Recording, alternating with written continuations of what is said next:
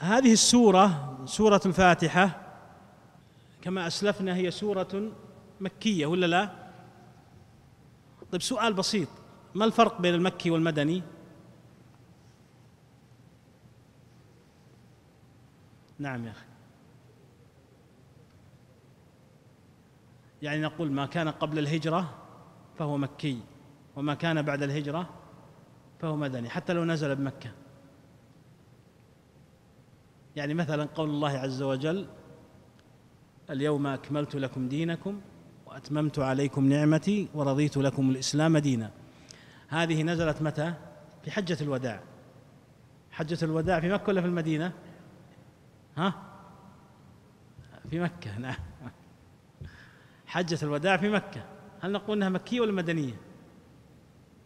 ما رأيك؟ لا صاحب الجواب مدنية على هذا القول تكون مدنية. اختلف اختلاف كبير في تحديد المكي والمدني لكن الذي عليه آه، جمع من أهل العلم أن المكي ما كان أن الفاصل بين المكي والمدني الهجرة. أن الفاصل بين المكي والمدني الهجرة وهناك أقوال كثيرة في هذا. إذن هذه السورة مكية وهي من أوائل ما نزل. هذه السورة مكية عدد آياتها سبع. اختلف في بسم الله الرحمن الرحيم. هل هي من السورة أم لا؟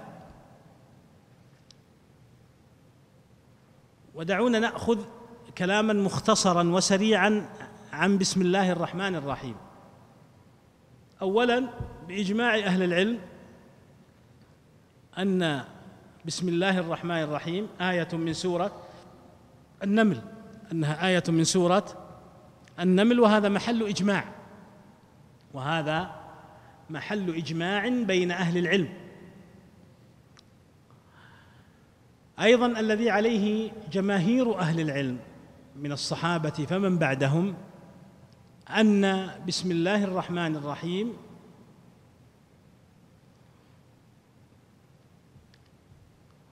آية مستقلة يؤتى بها للفصل بين السور.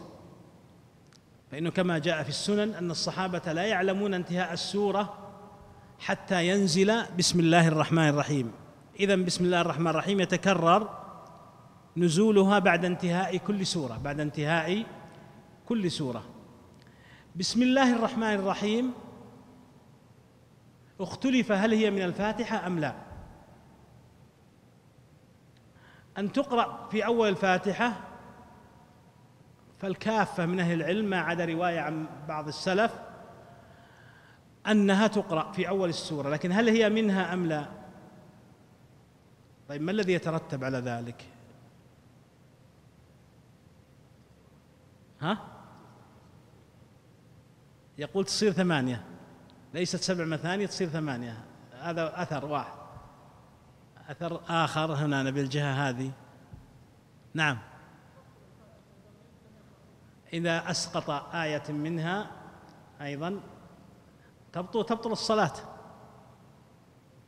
وذلك الآثار المترتبة عليها كثيرة. ولتعلموا أن العلماء رحمه الله رحمهم الله اختلفوا في ذلك لكن الجمهور من الصحابة فمن بعدهم أنها ليست من سورة الفاتحة. أنها ليست من سورة الفاتحة.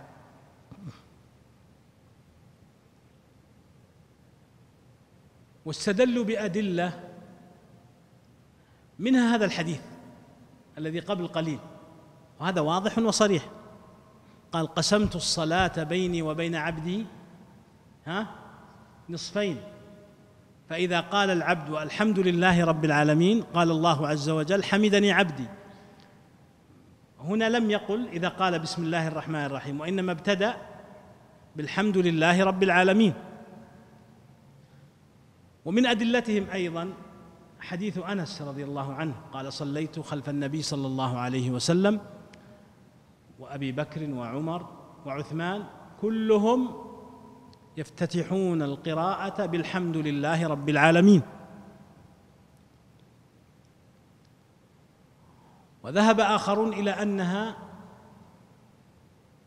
من السورة. و استدل استدلوا أيضا بأدلة منها أنها قرأت في أول السورة.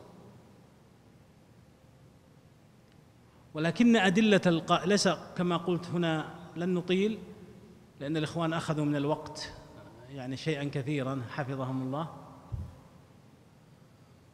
أنا قد صليت هنا لكن الشاهد أن عندنا مسائل كثيرة تأتي وأيضا ملحون على أن يكون هناك عشر دقائق توقف. الشاهد ها هنا أن القائلين أو أن السلف انقسموا إلى فريقين. الجمهور على أنها ليست من سورة الفاتحة ومن ثم لو أنه صلى ولم يقل بسم الله الرحمن الرحيم صلى صحت صلاته. واضح؟ وهذا أعظم أثر. هذا أعظم أثر لأنه يترتب عليه أشياء كثيرة. واتفقوا أيضا أصحاب هذا القول أنها سنة في بداية السور. أنها سنة في بداية السور. اتفقوا على أنها سنة في بداية السور. إذا بسم الله الرحمن الرحيم هي آية مستقلة من القرآن يفصل بها بين السور تقرأ في بداية السور إلا سورة واحدة وهي سورة براءة. وهي سورة براءة فإنها لا تقرأ. طيب لماذا لا تقرأ في سورة براءة؟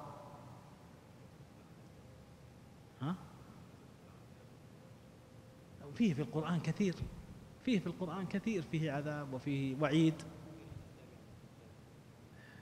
هذا قول هذا قول. لكنك جنحت إليه ما أدري ماذا ابتداء يعني.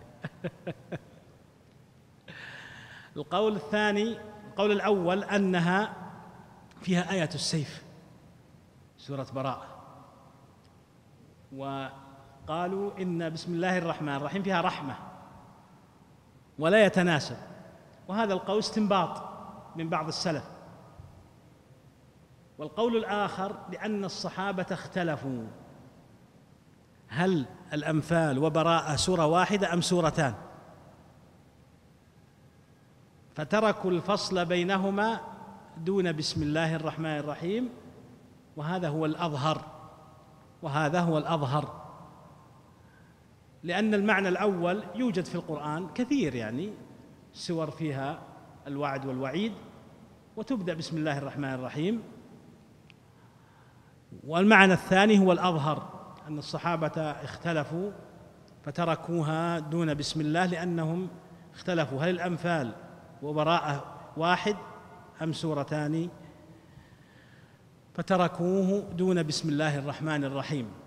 إذا هي سورة من. هي آية من القرآن. بسم الله الرحمن الرحيم. آية من القرآن. ليست من الفاتحة. وأيضا بسم الله الرحمن الرحيم. بإجماع أهل العلم آية من سورة النفل. إنه بسم إنه من سليمان. وإنه بسم الله الرحمن الرحيم. أيضا هي يبتدأ بها بالسور. عدا سورة براءة. عدا سورة براءة.